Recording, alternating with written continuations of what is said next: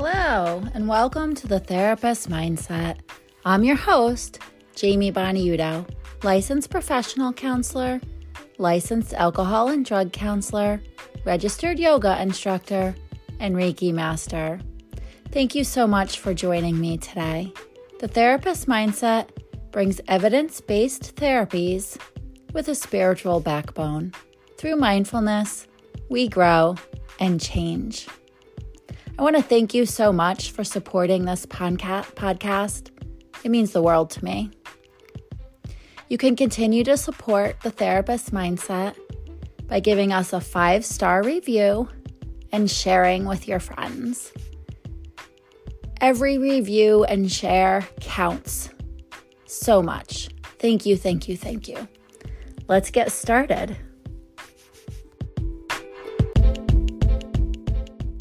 Let's get into our topic today. We're talking about heartbreak. And heartbreak is something that is universal. We all experience heartbreak at one time or another. I wanted to find out what the dictionary defines heartbreak as. So I looked it up. Heartbreak is a feeling of great sadness and disappointment. Now, I found this really interesting because obviously I would expect that the definition of heartbreak would have included sadness or grief. But disappointment, that really resonated with me. And I'm going to tell you why. The majority of my clients talk to me about relationships. And I've experienced heartbreak myself, of course. But when people talk about heartbreak, when they talk about having a trauma bond, when they talk about having a challenging time getting over an ex lover, an ex partner, I have to remind them more times than not that part of the challenge, part of what keeps us stuck and not letting go of this relationship is that we are holding on to what we expected. And that's the disappointment that's defined in the dictionary. The disappointment that the relationship didn't turn out to be what you thought it was, that the relationship didn't evolve and grow and end up where you thought it was going. It doesn't matter what you thought, but you had some sort of expectation. You thought you would be old and gray together sitting on a porch swing in the country. And when that didn't happen, you're sad because you are also disappointed. So, letting go of the attachment of how you thought this relationship was going to be and accepting what it actually turned out to be is vital in healing from heartbreak. Also, in my research, I found out that heartbreak is tied to our survival instincts. So, just to remind people, as you all know, we are human beings, we are mammals, we are built with survival instincts. And although we don't necessarily pay much attention in modern times, we still have this survival, this need to survive that is ingrained in us. It's part of our DNA. And so, if we think of Maslow's hierarchy of needs, a sense of belonging is super important. So, when we're rejected by a partner, when there's a breakup, especially one that we didn't ask for, that rejection taps in to our survival instincts. It's like we're being rejected from the peer group, rejected from the community, rejected from the tribe. And although we don't need to belong to a certain peer group or community in order to survive anymore. We don't need to pro- procreate in order for humans to survive, in order for our species to survive. There is still that sense when we have a breakup that we are being rejected from our community. And there is also a lot of grief that comes along with a breakup and having to distance yourself from extended family, from friends, from community like church or social clubs that you might share and have mutual friends. So that rejection really taps in to our need for survival. What are some symptoms of heartbreak? They're similar to depression. So, the changes in appetite, you might eat more or you might have less of an appetite. Decreased motivation, you have a hard time getting up and moving. You might oversleep or have hard time sleeping. And then physical ailments like headaches, stomach aches, aches and pains. These are all symptoms that are similar to depression, but heartbreak isn't necessarily a depressive episode although we do want to monitor it. If it lasts more than three or so months, you may, in fact, be developing depression. So, if you have been challenged with getting over a heartbreak or a breakup, and you feel like you just, it's been months and you don't feel any better, I would say go see a therapist, get an assessment, you might be depressed. Your heartbreak might have evolved into depression, and we can help with that. I was looking at some research studies, one from 2005, the University of California at Berkeley, and they did MRI studies to measure blood flow in the brain. So they took MRIs of people who were romantically in love and found that Romantic love activates the dopamine centers or the reward center in the brain. In 2010, they did MRI studies with the with people immediately or close to a breakup. And even though the people knew cognitively that the breakup was over, their reward center was still all lit up in the MRIs. And this manifests as people holding on to that lost love, as people pining over the lost love. These were people who reported being obsessive, calling, trying to get their partner back. So the reward center, even though they weren't getting the reward because there was a breakup, the reward center of the brain on the MRI showed that they were still expecting a reward. So that dopamine was still flowing in expectation that they were going to be rewarded by contact with this partner. Why does love hurt so much? That's another question. Why do I physically feel awful after a breakup? One theory is that love hurts because after a breakup, when we are in heartbreak, our sympathetic and parasympathetic nervous system are both going off at the same time.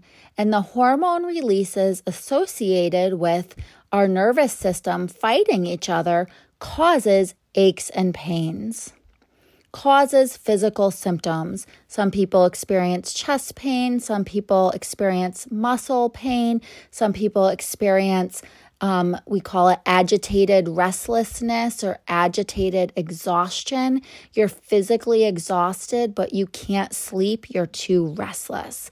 And it is believed that that is likely due to the parasympathetic and the sympathetic nervous system being triggered and firing off at the same time, simultaneously.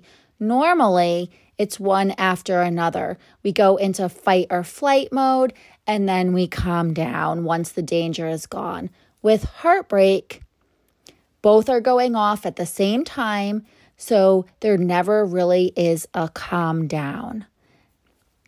I thought that was pretty interesting. And the other thing that I thought was super interesting is that grief and loneliness are monitored by the same area of our brain as physical pain. So they did studies after people were feeling rejected. So after a breakup, everybody said they felt rejected. They did studies that included MRIs and the grief and the loneliness that they felt after being rejected by partners was the same area of the brain as physical pain, chronic or physical chronic pain. Super interesting. The brain doesn't know the difference between physical pain and emotional pain. Just just sit with that for a minute. This is why love hurts so bad. What are some remedies for heartbreak? We're going to get into some tools that we can use to get over heartbreak just after this break. Give me one sec, I'll be right back. All right, so how do we heal from heartbreak? Well, these old sayings come from somewhere. Time heals all wounds. That is as true for physical wounds as emotional ones. We may never recover completely or be the same person we were prior to the heartbreak, but that's because we're not meant to be. We're not meant to be the same as we were prior to the breakup. We are meant to grow, to learn, to evolve. And a breakup, a relationship, even one that doesn't work out, helps us to do that, helps us to grow into different people, helps us to evolve. So when people say, well, I'm not the same, I'll never be the same, well, guess what? You're not supposed to be. And that's the beauty in having relationships that don't work out. They always teach us something. And I know it's hard to see that from a place of pain, but it's true. It's always a lesson and it's always a growing experience. Other than time, what helps us get over a breakup? No contact. I know if you have children, you have to have some contact, but if you're in a place of pain, even if you ended amicably, there's no reason why you have to be having more contact than is necessary. And this applies to social media, especially. There's no reason to be peeping what the other person is doing. I would suggest to block each other, even having a mutual agreement. We're broken up. There's no reason for me to be looking at your social media. Let's block each other. Blocking the other person can save you a lot of suffering. There just is no good reason to be looking at someone's social media. It doesn't help ease the pain. And no third party contact. So if somebody wants to gossip about your ex and they think that, you know, it's well intended, they think you might enjoy knowing what trouble they got into, just tell them, I really don't want to know. It's not my business.